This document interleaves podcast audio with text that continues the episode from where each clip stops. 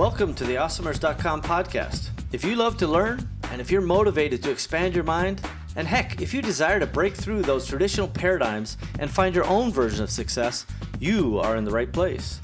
Awesomers around the world are on a journey to improve their lives and the lives of those around them.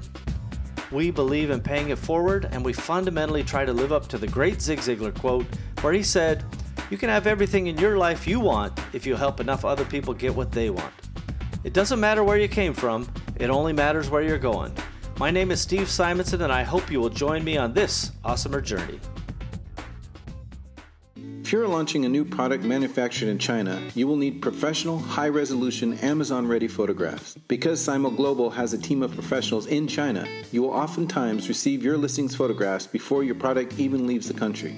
This streamlined process will save you the time, money, and energy needed to concentrate on marketing and other creative content strategies before your item is in stock and ready for sale. Visit simoglobal.com to learn more because a picture should be worth 1,000 keywords. You're listening to the Awesomers Podcast. Hey everybody, Steve Simonson back again with another episode of the Awesomers.com podcast series. And uh, you may be surprised to know, but this is episode number 68. Uh, so all you have to do is go to Awesomers.com slash 68 and you'll see all the, the magic behind the scenes, uh, show notes and details. Uh, sometimes we even throw a, transcript in there for you, which is uh, makes it easy to search and maybe easy to copy and paste for your own usage. Now, today's an Awesomer Insights episode, and this is Steve's Axioms Part 2. So, in episode number 58 of the Awesomer series, I gave my first half of my axioms, and today I'm going to give you part two of those axioms as well. I want to call your attention to uh, the idea that insights episodes are where an expert, uh, or at least me proclaiming myself as an expert, comes on and shares some of the, the insights and some of the tips and hints. And this is one of those uh, types of episodes. So, uh, in our first uh, part of this series, by the way, this particular episode, we talked about the first 11 axioms that uh, I've shared. And I think those are very, very important. So, if you're listening to this, it's not that you won't be able to get uh, anything out of this episode if you haven't heard the first one. You certainly will.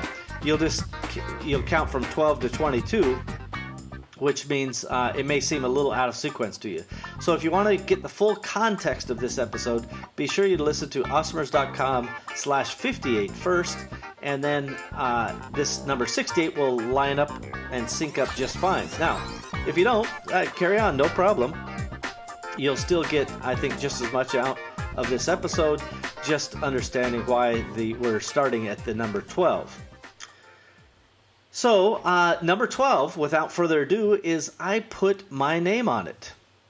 And what does this mean? So, this is, this is part of a cultural thing that I try to instill, and it's certainly something I believe. When I say I put my name on something, I, I mean that on just about every action that I do, and it really should be every action. So, if, if I'm making a phone call to someone, I put my name on that call. If I'm making an email to somebody, I'm putting my name on that email. And, and I mean this both figuratively and literally, but mostly figuratively in this case. So, sure, when I'm uh, putting an email, I clearly put my name on it. I'll sign it or whatever. I've got my little uh, footer bit that you know you paste in, and uh, what do they call that? Anyway, the little piece at the end of the email. Um, and the, the reality is, I don't. That that's less important to me than the spirit of what I'm trying to get across. So if if I'm doing something, whether it's interacting with a colleague, with a vendor, uh, with a customer, it doesn't matter where the interaction is coming from or how the interaction is being managed. Right, the mechanics of in person or email or Slack or messenger chat or phone call, none of that is none of that's uh, relevant. What matters is, you know, when I put my name on it, then I should be proud of that interaction uh, in the best way that I can be. So, uh, again, to dive in just a little bit on this, what does this mean? When you think about this concept of putting your name on it, this means that when somebody comes back to you and says, "Hey, look at uh, look at this video of you," you know, just pretend that you know some some satellite somewhere. I'm sure the NSA has satellites following you every day. They got this this interaction with you, and let's just say you were rude to a waiter uh, let's say that you were you were mean to one of your team members, or let's say you lost your temper with you know a vendor or someone. Uh, that's you putting your name on something. And if you're not going to be proud of that interaction, I think you really should take a step back and think about why. You know, in my view of the world, the way we behave is a very important thing because it it's the foundation of how you want other people to treat you, right? The good old golden rule. Treat others as you want to be treated or you know, do unto others as you would have them do unto you. I think is the more appropriate uh, quote. But the point is, if if you really want that golden rule to be in place, then you better treat people right, and and you should also do your level best effort. And I'll give you a quick story. So, I had a, a an executive worked for me, and he's a very smart guy, very bright guy. But when I asked him for a particular report, he would just kind of call it in. It, it just um, he didn't even half-ass it. He, he quarter-assed it. It was a it was a real pain. And so I, I would coach him and I would say, hey, listen, you know, I'm, the purpose of this report is, you know, blah blah blah, and this is why it's so important to the organization. And you know, so I'm trying to do my part in explaining the the purpose and the nature and the logic behind it. This is not just busy work that I decided to, uh, you know, put somebody on. I don't have somebody go dig a ditch and then fill it in and dig another ditch uh, it's you know there should be a purpose to what we're dealing with there, and so but he just wasn't getting better. So the next time he turned in the report, I just looked at him and I said, "Hey, is this your best effort? Did you put your name on it?" And he's like, uh, uh, you know, let me just take another look. And again, this is a talented, smart guy that I respect and, and I like genuinely. But I just ask him in, in that, that same way, you know, is this your best work and did you put your name on it? He's like, yeah, let me go see if I can tune it up a little bit. So he comes back eh, after some, you know, short period of time elapsed. He's like, okay, you know, here you go. And I'm like, is this your best work? And did you put your name on it? Just exactly the same question. I haven't even read it. Um, and and by the way, he emailed it to me as asking for feedback, and I had not read it yet. And I just asked him, kind of in a leading way, is this your best work? Did you put your name on it? And so he's like, uh, you know, let me just take one more look. And so he, he went back in. Uh, he emailed it again. He came and he kind of a little bit exasperated. He came back to me, and he's like, "All right, you know, you know, that's that's as good as it's gonna get. That's it."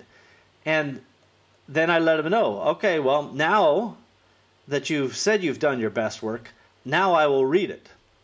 More or less, I had implied that uh, I had read it before, but I hadn't. Now, I'd never said I read it, but the point was I told him, I said, this is when you submit your work to me, when it's your best work and when you put your name on it. Don't waste the time for either of us sending in anything that is less, you know, second best or not your level best work.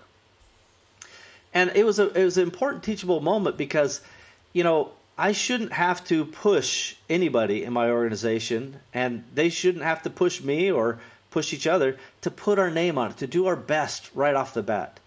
And I want you to really think about you doing your best right off the bat. Don't hesitate. Don't don't delay for a moment uh, that effort to put your name on it from the very beginning. So I hope that is instructive. I really do believe in it, and I highly encourage this to be a part of your culture.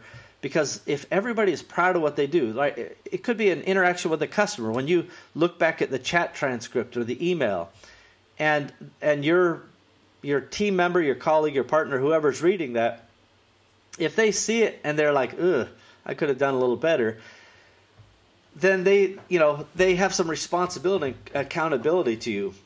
And by in ingraining this idea of I put my name on it every time, every interaction, it's a better way of living and it's a better way of cooperating with each other. And it's a way to hold each other to the same standard. If you, in fact, put your name on it, you should be able to hold your your colleagues, your boss, your partner, whoever, to the same standard that you expect to be held to by putting your name on it and doing your best work. All right, I hope that makes sense. Now, as we look over to axiom number lucky 13, this is axiom 13, uh, it's, it's very simple uh, to say and maybe a little more subtle in practice. So I'll, I'll tell it to you right now. Avoid the opposite of good, right? So uh, a little wordplay there, but it's too often we get ourselves in situations that we don't like, and I call them the opposite of good. You know, it, when you find yourself and you know maybe the marketing budget was overspent, that's the opposite of good. When you find yourself in a situation where you know you have to let somebody go or somebody quit unexpectedly, that's the opposite of good. Uh, when you find yourself, you know, on the the you know pressure of a financial decision, maybe you overextended yourself on inventory or you know you uh, run short on payroll. That's all of that's the opposite of good, and we we get ourselves focused on you know this is negative or this is bad or uh, we we find it's so easy to you know start blaming and start worrying and and just really wringing of hands. And to me, if we just start out with the premise that we want to avoid the opposite of good, right? So that's we want to avoid the bad there that means by default we want the good, right? The old uh, uh, transitive property helps us out there. So if we're trying to avoid the opposite of good, we have to avoid the bad and take that out. So that means any of those decisions that are going to lead us down the bad path or any uh, procrastination that would result in the opposite of good or any decisions that may be uh, questionable. Uh, maybe you're trying to rush through um, a new hire process. Maybe you're trying to just you know try something, and, and, and again, you're not you're not doing quite enough to make something uh, adequate uh, or or ideally good. It's more likely to turn out as bad. So you want to avoid the opposite of good. And again, this is this is not a breakthrough area, right? Where I say, hey, don't do bad stuff or you know avoid bad outcomes. Uh, this is seems like it's pretty obvious. But when we twist it to say avoid the opposite of good, it really does put us in focus of, oh, well, if I don't want the opposite of good, I better focus on getting the good. And again, this pervades every part of your thought process, your organization, etc. All right. So, axiom number 14 is oh, it starts with the word is as well. Axiom number 14 is the juice worth the squeeze? And so this is a it's a fun little way to say, you know, is this effort worthwhile? If you're going to have to burn a ton of calories to launch this new ad campaign, can that ad campaign rationalize and justify the amount of time you have to put into the, the, the effort, the work? And this is especially important to quantify and evaluate different times of different resources as having different values. So what do I mean by that? Uh, if you're the you know the key decision maker in a particular subject, maybe you're the business owner, maybe you're just the leader of marketing, or just the leader of the operations. And by the way, I, I don't say just to diminish it. I'm saying if you're responsible for that individual area, that sole area, then you're going to be focused on making good marketing choices or operations choices. Whereas if you own the whole business, you got to make sure that you're measuring the juice and the resource time across the entire organization. So, as an example, if you own the business, your time is probably more valuable than somebody who's making graphics. And again, I, graphics need done, it's a talent, but it's widely available talent, right? And so if you're going to spend your time making the graphics for the company, that's probably not a great utilization or allocation of that resource. That resource in this case is your time. The same goes if you are the um, you know director of operations and you're you're running and you're filling out shipping manifests yourself, right? There's probably somebody else, whether it's a, on a gig basis or a full time basis or even a part time basis, that somebody else could do that work. If you spend your time on bookkeeping or on gr- making graphics or you know making videos or doing social posts and that's not your core job that's not your core competency i think you're misallocating the resources. So that's number 1 make sure the resource that is assigned to the task is the right resource right? So that that helps you ensure that the juice in fact is worth the squeeze. The other thing just from a very strategic level is you have to ask yourself if this idea, whatever harebrained scheme you've got cooking up, if this really works, is it going to be a big enough payoff to justify the time and the energy, uh, maybe money that it requires to pursue this particular idea?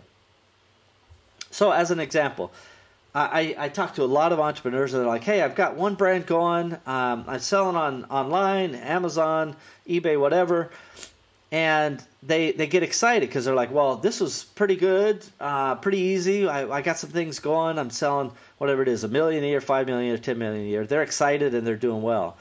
And then they immediately say, well, you know what? I should just make more brands. And you really have to ask yourself if if you're going to try to follow the same formula and you have to do all the work, is that juice worth the squeeze of that new brand? What's the likelihood that new brand will be as successful as the prior brand if you're just purely splitting your time between the the places? And what's the chance that your your lack of attention on the first brand will cause it to decline in some way? Chances are probably good.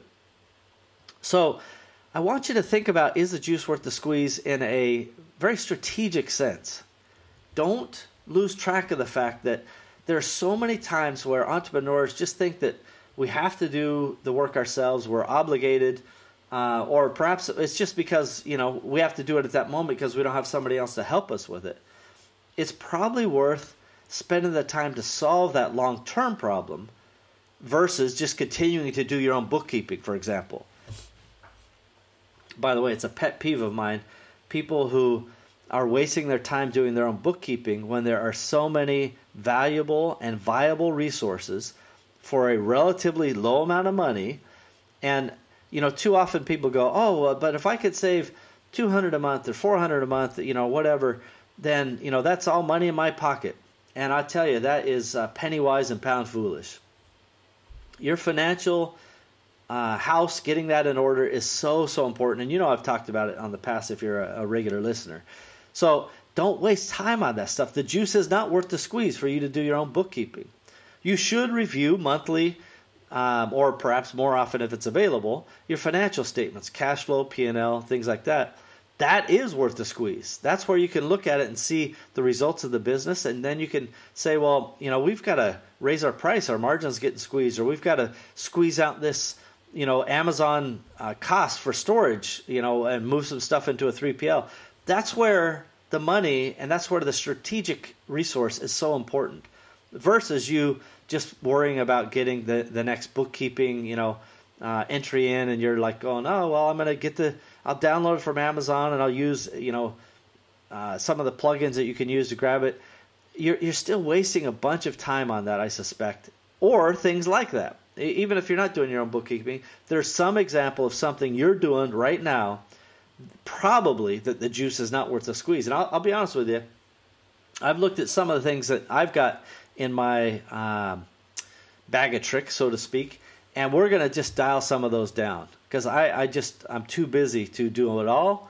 And uh, even as I hire people to help, it's still, you know, uh, as I said in the first episode, every upgrade is a downgrade at first and uh, you know it's it's too much to do at one time. So even myself, you know, I get a little ahead of the curve, and then I got to dial it back and make sure that I don't, I'm not going to drive myself nuts, and make sure that we can fulfill the the vision of some of the things, some of the core needs that we're working on. Okay, one of my favorites: beware of boomerang delegation. All right, have you ever delegated something to somebody only to have it rear its ugly head back to you a few days later, uh, and and more or less where you have to do the job. And I swear, this has happened to me many many times. And some of the boomerang delegations are because I didn't set up the the original delegation and the task management properly, and some of them are lack of uh, organizational sophistication or resources and th- those are you know that's kind of my responsibility no no dissing my people. But sometimes it's just like people are passing the hot potato from one to another until it bounces back to you. I know I'm mixing metaphors here, but imagine this delegation. It's a big boomerang, and you've thrown it. And I'll give you an example. So I don't remember the exact thing. I think I said I needed some sort of financial data or financial input. Um, and so I talked to a key executive, and um, uh, he said, "Yeah, yeah, um, you know, we'll get on that. We'll get it back to you." And then he delegated it to you know his next in, in line, who would be the logical um, you know kind of owner of that particular responsibility, and then that person uh, found one of the people on his team and, and assigned that person uh, the the responsibility to get this uh, financial detail done. Now that person who's three away from me then called me up and said, "Hey, how do I do this financial thing? I, I got this assignment from so and so." That is the ultimate boomerang delegation, and I should have been wearing a helmet because that one smacked me so hard. The the the fundamental part of this puzzle is by establishing a proper resource and a proper accountability for each task, you can avoid some of these boomerang delegations. If you've ever had a boomerang delegation, I know that you are chuckling, if not rubbing the back of your head a little bit, going, oh, yeah, that hurt. That hurt bad. So remember that, you know, boomerang delegations happen to any of us. And you, your mission should be to avoid these things and to beware of them by setting up the the task management or the accountability in advance. And when you set it up, you should basically ask questions like, "Do you have all the resources or the the the skills necessary to accomplish this goal?" If they say no, then say, "What are you missing? What skills or resources are you lacking?" And if they say, "Well, I just don't know what you're talking about, so I'm going to have to go ask people," that's a problem. That's that's a leadership problem, not a you know delegate a delegate problem, right? The person you're delegating to is not responsible for not having the skills or resources. That's you as the leader or whomever is uh, asking for this this delegation to happen. So I hope that makes sense. You know, when the when the resources and the skills are in place, when there's appropriate accountability, those boomerangs should not swing back at you. And I hope that you can avoid some boomerangs in your future as a result of knowing about this. Axiom 15 Beware of boomerang delegation. Now, we're going to take a quick break, and when we come back, we're going to talk about a little bit more uh, of my favorite axioms. Then these things really should guide you towards making your business better, faster, and smarter. We'll be right back after this. Catalyst 88 was developed to help entrepreneurs achieve their short and long term goals in e commerce markets by utilizing the power of shared entrepreneurial wisdom. Entrepreneurship is nothing if not lessons to be learned. Learn from others, learn from us. I guarantee that we will learn from you. Visit catalyst88.com because your success is our success. A giddy up. You're listening to the Awesomers Podcast. Okay, we're back, everybody. Uh, and here we are on the Awesomers podcast, episode number 68. As always, just go to awesomers.com slash 68 to see the, the nitty gritty behind the episode details here. Now, we're on to axiom number 16. And again, this was one of those that may sound simple, but it's got so many layers. And this one says if it was easy, anybody could do it. Right? If it was easy, anyone could do it. So believe it or not, as trite as that may sound, I often remind myself of that, and my team, I remind my team of that, and they remind me of that as well, right? As we're struggling with things that are very, very difficult, uh, often we call them impossible problems, then we say, you know what, if it's easy, anybody could do it. Let's just take a deep breath and remember, you know, this is not just a slam dunk uh, or a layup or whatever, uh, you know, a, a simple analogy would be. Truly, if you're doing something that, again, we often use the terminology an impossible problem, then it's going to take a little bit of time to figure it out.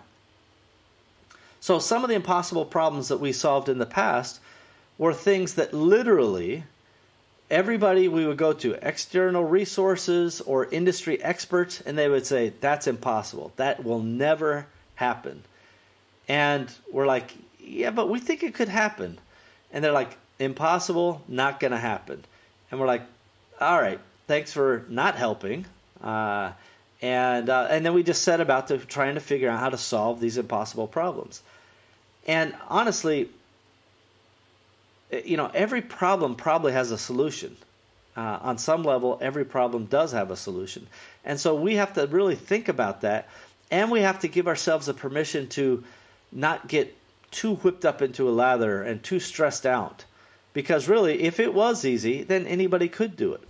And so, you know, it doesn't matter what business you're in. If you're in the service business and you're struggling with scheduling or hiring or whatever, just know that, you know, the the better you get at it, the the more of a moat that you build around your business, the more defensible that business is. If you are an e commerce person or an Amazon seller and you're selling products on Amazon and then you're struggling to get reviews or you're struggling to, to get the product to launch, um, maybe you got some supply chain issues, you're worried about tariffs, all, all the you know sky is falling kind of stuff that happens. If you read Facebook message boards, the the the people who will not succeed are the ones who are constant constantly chicken little. They're they just honestly they don't have what it takes if their number one response to every change in business is, oh my gosh, this is too hard. Oh, it used to be easier. No, the good old days. And by the way, most people who talk about the good old days weren't even around during the good old days. They just heard tale about the good old days. And I could tell you from deep, deep experience, every time we look back, we it's easy to say, "Oh yeah, that was the good old days." But during that time, it was tough. It was brutal. It was hand-to-hand combat. It was just like any other time. But looking back, we kind of glance over that. We forget about some of the, the blood, sweat, and tears that were in that moment. And that's I think that's just human nature, right? We kind of gloss over those things. The point I'm trying to get to is that you know, if we remember that when we're in the moment, it's not supposed to be easy. And that truly if it was easy, anybody could do it. Therefore, what value do we add? And I talk about this general uh, analogy. If you just go to China and you say you're going to be a private label seller, and you just find a you know a, a some poor poorly made product, some just cheap tchotchke, and you decide to stick your own label on it, and you think that's going to make you millions of dollars while you sit you know on the on the couch or in the pool, and eh, you're just not being realistic. It truly is not ever going to be that easy. And anybody who tells you otherwise, well, I'll just tell you, they don't know what they're talking about, or they're trying to sell you something. Uh, if it was easy, anybody could do it. It's not easy. That's the point. All right, let's talk about axiom number 17. This one was provided to me by my daughter when she was in kindergarten, which was a long time ago. And it says, You get what you get and you don't throw a fit. Now, I want to just, uh, even though that is literally from, that's what her, her kindergarten teacher told her, and that's what she told me.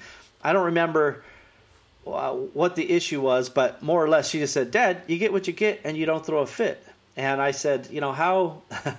what sage wisdom from a five-year-old?" Uh, and this is a pretty good reminder that you know everything that we do, we put we should put our name on it. We should do our level best, and we should expect no less from those around us.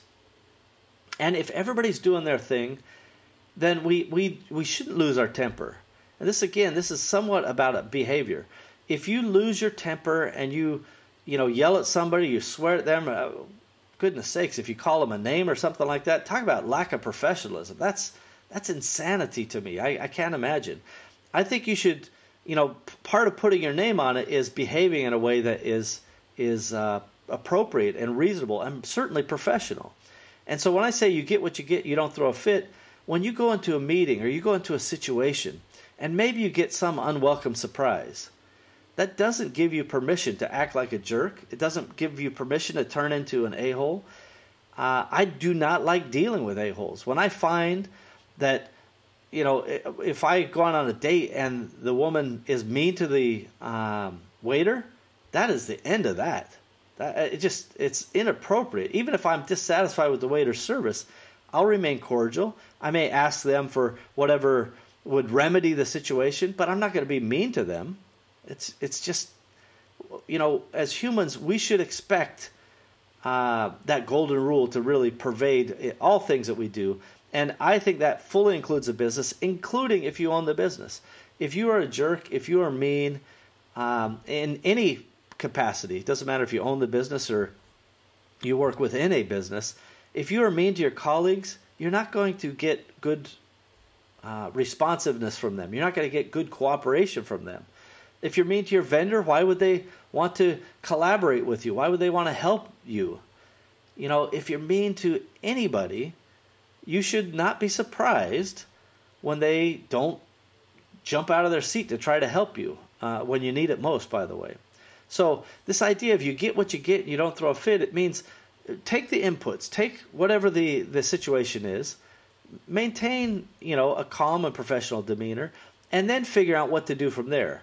If the result was unsatisfactory, fine. Size it up, rationalize the, the situation with, not rationalize it, but um, break down the situation on how it could be improved, or, you know, if this is the best it's going to be, then forget about it. But you don't react to it, in my opinion, in a negative or unprofessional way. You certainly shouldn't lose your patience, and you shouldn't treat people uh, in any other way than you should expect them to treat you. That golden rule is, you know, pervasive in in all axioms. I think.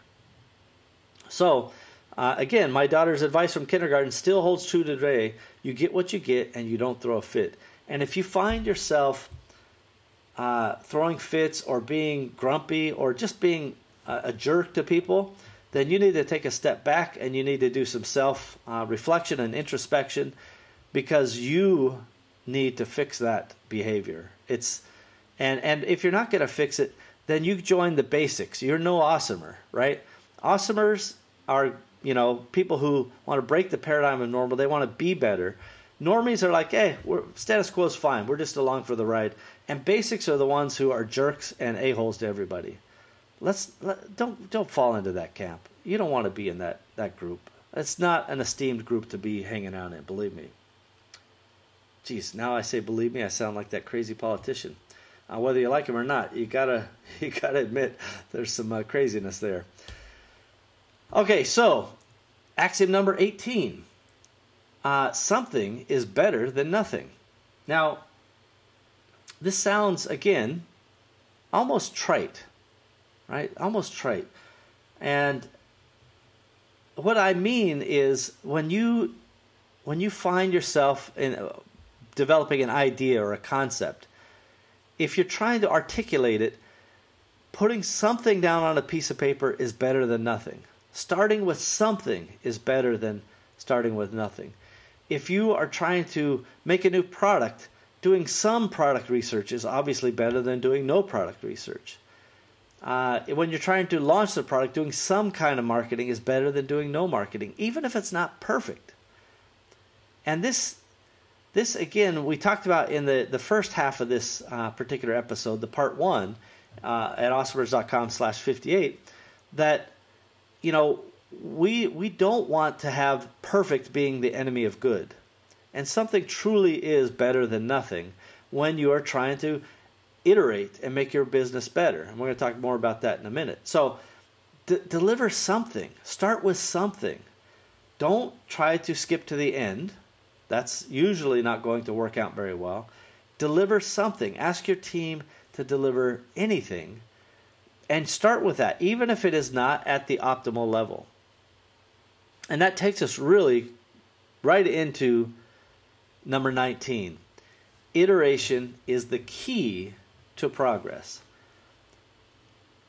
So when you think about this concept of iteration, I want you to think very carefully about you know what we just talked about, that something's better than nothing. When you start with something, all you have to do is incrementally make that better. So if it's a product, maybe the first version is not perfect, but incrementally you just make it a little better, just a little better. Um, if it is a uh, a process or a procedure you're writing, start with something, right? Something's better than nothing, and then iterate so that you make some progress. In my humble opinion, thinking in terms of versions, and you know, you could say, hey, version 0.5, it was just a swag, it was our best guess, we just started with version 0.5. And then, you know, we got a little better, 0.7, 0.9, and all right, 1.0, this is pretty good. Um, whether it's a product or a piece of software or a process, it doesn't matter. Once you're kind of that, you know, you've done a couple iterations, it's, it's better. And at version 1, you're probably, hey, this is all right. This is, I'm satisfied. This works. But by the time you iterate a few more times and then you hit version 2, you'll look back at version 1 and go, whoo, that's kind of embarrassing. And I'll be honest with you, you'll be able to do that with this podcast. I suspect, this being episode 68, we're more a little more than a third of the way through. I suspect the next third will be better than the first third, and the final third will be better than the second third. That's just the nature of humans, that's the nature of experience, and that's the nature of iteration. and Axiom 19 is it's happening right in front of you. Right? Again, this podcast was not designed to be some giant professional production, although the guys do a great job with the audio engineering and you know they do a video version as well. They're working really hard to make it as good as we can, but absolutely we're going to get better and smarter as we go. Iteration truly is the key to pro- progress. And I want you to think along that line that just every little thing you do, just one little increment, one little dial, one notch extra will give you that opportunity to make a lot of progress over time. I, think a lot of people struggle with this idea of taking a giant leap because it looks so far away. But if you just take little small steps, you're going to get there anyway. And by the way, the time is going to pass anyway. You know, we're all impatient, or many of us are impatient, and we're like, I just want it now. Oh, immediate gratification. Uh, instant gratification, sometimes they call it. I just would tell you, the time is going to pass either way, and you'll be a lot more sane if you just think about it and how to take these small, incremental, iterative steps forward. So, we're going to take another quick break. I want you to pay close attention to this sponsorship ad uh, and, and maybe even go check out the site these are important. It's important that uh, our sponsors get your support uh, to keep this thing, uh, this pirate ship floating, as they say. And uh, we'll be right back after this. Empowery. The name says it all. Connecting e commerce entrepreneurs with great people, ideas, systems, and the services needed to stay business dynamic and to grow. Empowery is a network, a cooperative venture of tools and resources to make you better at what you do because we love what you do. We are you. Visit empowery.com to learn more. You're listening to the Awesomers Podcast. Okay, gang, here we are back again. Steve Simonson on the Awesomers.com podcast, episode number 68. And uh, just pop on over to awesomers.com slash 68 if you want to see the bits and pieces of this particular episode. Now, axiom number 20 is uh, something, again, I learned a long time ago. And it, the axiom says, it will never work the first time. Now, this is uh, a close relative to Axiom 21, which we'll talk about in a minute, but uh, it will never work the first time. So I learned this in probably seventh or eighth grade when I took my first computer programming class. Now, uh, although I'm going to date myself, this is probably in the early 80s. 1981, 1982, I took a computer programming class uh, because my little brain at the time said, I think computers are going to be big in the future. And, uh, you know, uh, that, that's one, one call I got right. So, as a kid in junior high, also called middle school, I think in some places, they the teacher one of the first things he told us I forget his name, but he's a brilliant teacher and taught me an awful lot. Uh, and he said, uh, you know, to his students, "Hey, just so you know, it will never work the first time. When you're when you're making a computer program, he just he just told us it will never work the first time. Trying to set our expectations, trying to help us understand that, you know, part of programming computers is to expect errors and expect it to break and expect it not to work. And I swear that from the moment he said that to right up until about 10 minutes ago, I've tried to break that that rule every single time. That axiom of it will never work the first time. I've tried to prove him wrong. It might have been Mr. Taylor, I don't remember. But I've tried to prove Mr. Taylor, if that was his name, wrong for decades, and he's still right. And so, what does this mean to you? If you can really understand that it will never work the first time, that gives you a little bit of uh, permission to relax and to be patient. So, what do I mean by it'll never work the first time? If you're not programming com- computers, you may say, ah, that's irrelevant to me. But I would submit that your first product probably won't be some giant home run. If you're developing your own brand and you're, you're launching your first product, probably won't be just a walk off home run on your first time at bat. Unlikely that's going to happen. Are there examples and anecdotes where it's happened? Yeah, there's a couple out there.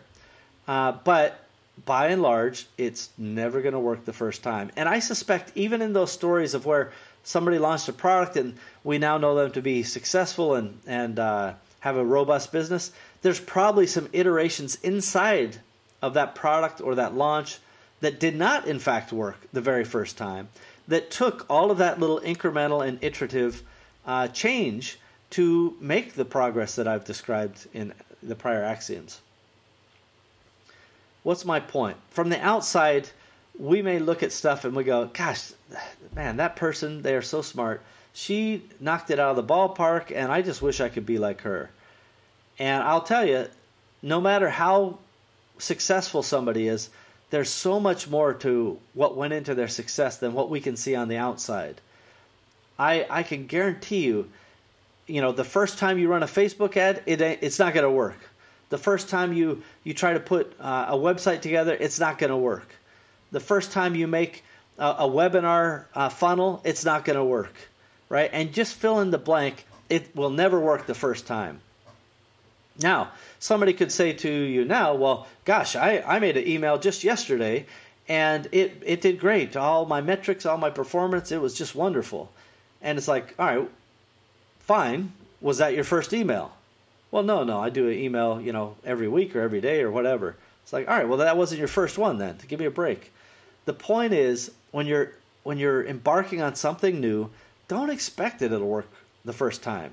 Why? Why would you? That's it's a little arrogant to assume that uh, in one hand, but worse than the the ego factor is the patience and the impatience and the frustration that goes along with it. There's anxiety that can happen if you set your expectations improperly. So just trust me, it'll never work the first time. All right, and as I said, a close cousin to axiom number 20 is axiom number 21, which says it will always cost more and take longer. And I can tell you, uh, this one needs to be said again and again. So, whether you're developing software, whether you're developing a new product, whether you are making a uh, systems and procedures document, whether you're trying to hire somebody, it's almost always going to cost you more than you expected and take longer than you expected. And I, I can tell you, even after years of experience, in my case, decades of experience, we still often will kind of under budget what something, what an effort will take, and how fast it will get traction. It's not because we're uh, stupid or incompetent, uh, although I wouldn't rule that out. It's it's just because when we first see the problem and when we first tread into that that new pool of opportunity, we don't know where all you know we don't know how deep it is. We don't know where all the sharks are. And so it's only as we wade farther and farther into that pool do we start to understand, oh, I didn't know this, I didn't anticipate this, and now it's going to cost a little bit more time and a little bit more money. And you know, we can't anticipate everything. We literally do not know what we do not know. And when you embark upon some new project or mission or product or business, just expect that it's going to take more time and it's going to cost you more money. So don't put all your eggs right on the first, you know, basket.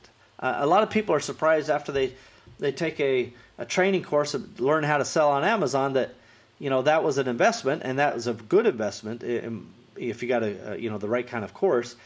Uh, there's a plenty of slime ball sellers out there, but there's definitely some great sellers out there of wonderful courses to help you on Amazon and other places as well if you get a good one, that investment's worth it. Your time will be greatly rewarded from it.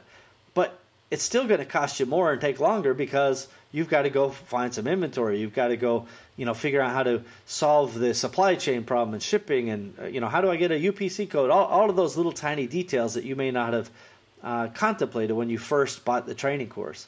And that's okay. That's my point. It's okay. And uh, if you, again, set your own expectations, that things will almost always, in, in my case, I say very clearly, it will always cost more and take longer. And I stand by that. If you know that going in, that no matter what budget you put, no matter what effort you expect, it probably is going to be a little variance from that. Then I think your happiness factor and your, I don't know, your own tolerance of incremental progress will be easier to uh, swallow. You know, you'll you'll respect and understand the people that are working with you. uh, because you know that it's going to be a, you know cost more and take longer. That doesn't mean, by the way, that I take the sense of urgency people should have and I say, oh, don't have any urgency because it's always going to cost more and take longer. Axiom 21 is a cautionary tale, not a permission to just uh, be you know lackadaisical about how you approach stuff.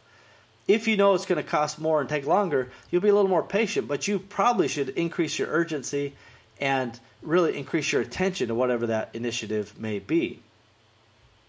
So it, it, it, may seem again subtle some of the differences between these, but believe me, each of these to me have their own place and their own reason why they live. Okay, axiom number 22. And this is a, a very important one. It says, embrace the law of parsimony. Now, a lot of people don't know what parsimony means. And I kind of hack my own definition of it. Uh, but parsimony is a close uh, relative or a, a, component of what's known also as Occam's razor. And the, the quickest general definition of it is the most obvious solution or the most simple solution is probably the right solution. So, what does this tell us? If, if we look at Occam's razor or the law of parsimony, we should assume that when we're trying to solve a problem, the most simple explanation, okay, without requiring a whole bunch of, you know, if then statements, the simplest explanation is probably the correct explanation. And what that helps us do is stop trying to look for crazy coincidences or weird complexity where it doesn't really exist just go with the simple answer. And this this often follows where your gut instinct goes. When you are trying to solve a problem, if you have to look at a hundred different things, but really your gut is telling you and the obvious answer is right in front of you, it just seems too simple, that's still probably the right answer. That law of parsimony, which by the way, I tweak to, to also mean doing more with less, that's uh, another component of that we and that's a, a different axiom doing more with less. In this case it's all about trying to define what the simplest answer is right? And assume or prove that it's the correct answer instead of overcomplicating it and try to come up with a bunch of dependencies and a bunch of reasons why well this person did that and then that happened and then this other thing happened and and that's why we are where we are it's like if your product isn't selling, start with the most obvious. Is it a good product? Okay, great. It's a great product. You've tested it. You feel good about it. Um, are you getting any impressions on the website uh, or on Amazon or wherever you're selling it? No, I'm not getting any impressions. All right, well, how about some marketing then? Obvious answer is you're not doing anything to generate awareness. Let's say you got a bunch of awareness, good product, bunch of impressions on that product page, wherever it may be, uh, but you're not getting sales. So then you have to ask yourself, you know, why isn't it converting? Do I have good copy? Do I have good photos? Right? You just go through all those basic things. And again, I want to warn you against the danger of assuming that these axioms are just ah, they're too obvious. I could just ignore these or they're trite. Ah, everybody knows the simple answer is the, the correct answer. The law of parsimony and Occam's razor, for that matter, are very, very important concepts, not just in business, but in, in science and in many other areas of life. when, when your kids don't come home on time uh, and they have all these reasons why, you know, uh, uh, a barrel of uh, monkeys, uh, you know, was delaying them and they have all these complicated reasons. The reason is much more simple than that. Any parent would know this. If you have a staff member who is showing up late, uh, and they give you a whole you know series of different reasons why they have a problem, the answer is you know they're probably just not that into the job. Uh, I had a person who I really trusted, and and she had worked for me before, uh, and this was a couple years back, but you know she would just disappear for long periods of time, and every time there was a whole big rigmarole that went with the the absence and, you know, after a number of these absences, because I was very patient because I never expected this behavior from her, I, I finally just said, gosh, it's, you know, it, it sure worked in the past and I still love you and respect you, but uh, I have to say it's not working now. So uh, that's it for us. And that was after, you know, clear communication and warnings and so forth. But the, the answer truly was the most obvious answer. she just wasn't into the job. And when we made it easy enough for her to just not show up and accomplish her objectives without real repercussions or consequences, she just kept doing it. And, you know, that's just, you know, I was probably being a little too um, accepting or a little too forgiving. And, uh, you know, that probably should have been cut off earlier. So the most obvious answer, the most easy answer is probably the right answer. So don't overthink stuff. Just embrace that law of parsimony and and dig right into what Occam's razor really means. And you guys can go Google these things. The law of parsimony or Occam's razor. Same basic premise. Um, and uh, something that I think is really, really important for you. Okay, gang, uh, this has been, again, uh, episode number 68. And all you have to do is go to awesomers.com slash 68.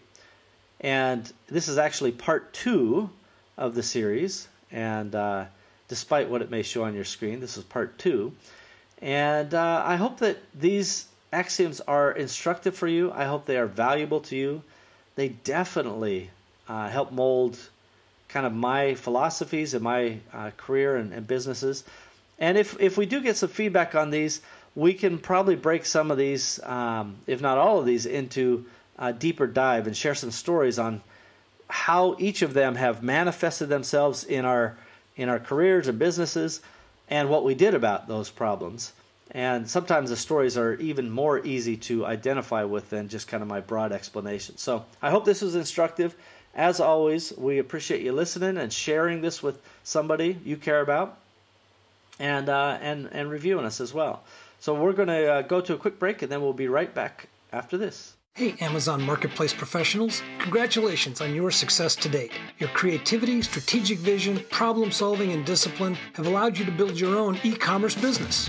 Wouldn't it be great if you had more time to focus on the things that truly drive the sales and growth of your company? Instead of getting lost in a dozen different services and countless spreadsheets, what if there was one system that connected to your Amazon account and automatically gave you the information that you needed to make great decisions and really impact your business? Parsimony ERP can do that. Parsimony is the business operating system for your marketplace business. With Parsimony, you get true double entry bookkeeping, easy financial statements, full customer service tools, and item by item profitability, along with project and task management, and more features are being added all the time. Learn more at parsimony.com. That's parsimony, P A R S I M O N Y.com. Parsimony.com. We've got that. You're listening to the Awesomers Podcast. Well, we've done it again, everybody. We have another episode of the Awesomers Podcast ready for the world. Thank you for joining us, and we hope that you've enjoyed our program today. Now's a good time to take a moment to subscribe, like, and share this podcast. Heck, you could even leave a, a review if you wanted. Awesomers around you will appreciate your help. It's only with your participation and sharing that we'll be able to achieve our goals. Our success is literally in your hands. Thank you again for joining us. We are at your service. Find out more about me, Steve Simonson, our guest, team, and all the other Awesomers involved at awesomers.com. Thank you again. Mixers.com.